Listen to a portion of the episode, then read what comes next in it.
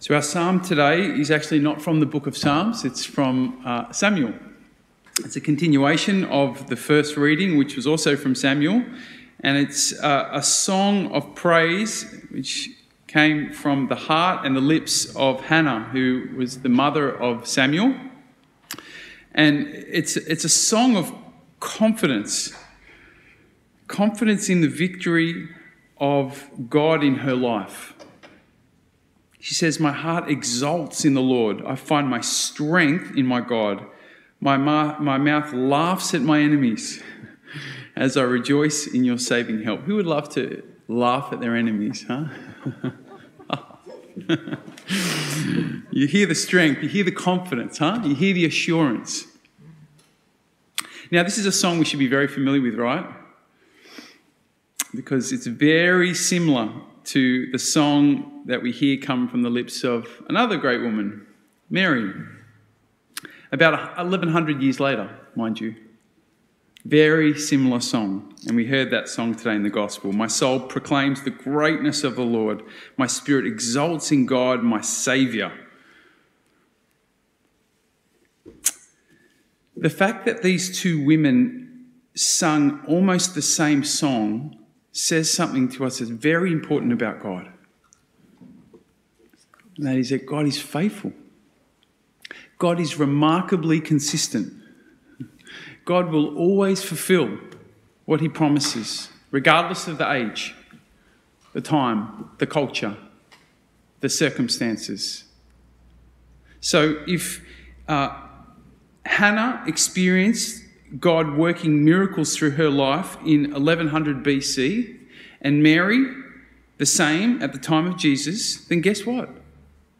Jeffrey, in 2021, you too can experience the saving power of God in your life.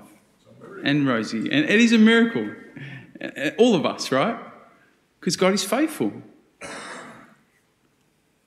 The other thing I want you to notice as we contrast these two songs of praise today is the conditions which led to this outburst of confident praise, both in Mary and in Hannah. Both of them were experiencing very, you could say, similar conditions. We know from the story of Hannah that she was married, but she was unable to conceive, and that was a great grief for her, as I'm sure uh, women would be most sensitive to and conscious of. It was also a source of shame for her, you know, that she couldn't conceive, she couldn't provide in that way. Hannah was conscious of her poverty, and she came before God with her grief, with her poverty. Mary, too, knew she was poor, right? She knew her own poverty. She knew she was, she was young. She had no status. She had no uh, obvious reasons to be confident. But it was this poverty of both of these women which provided the way for the saving hand of God in their life. That was the condition that they both shared. It was their poverty. It's through the poverty that, that, that, that God worked his miracles.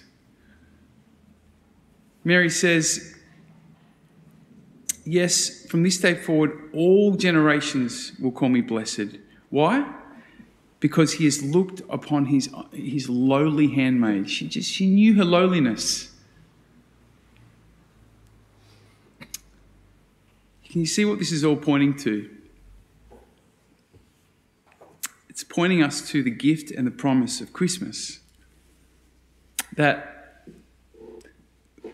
Firstly, God comes to meet us in our poverty. He, he, came, he was born in the stable, in the mess. He came in the dark. He didn't come to some um, beautiful palace. He, he came and meet us in our poverty, to be one with us in our poverty. And from there, uh, he shares with us his saving power. This is Christmas, right? You might say that Hannah and Mary, they witness to us the ideal conditions for receiving the Christmas gift. And that is our poverty. It's especially there that Christ will come to meet us. It's especially there that God can work his miracles in our life. If, like Mary and Hannah, we can uh, have the, the humility and the courage to embrace our poverty. So that's my encouragement to you as we head towards Christmas and especially as we celebrate Christmas. Let's bring with us our poverty. Let's allow God to use those circumstances, whatever they may be, to put a new song of confident praise within us.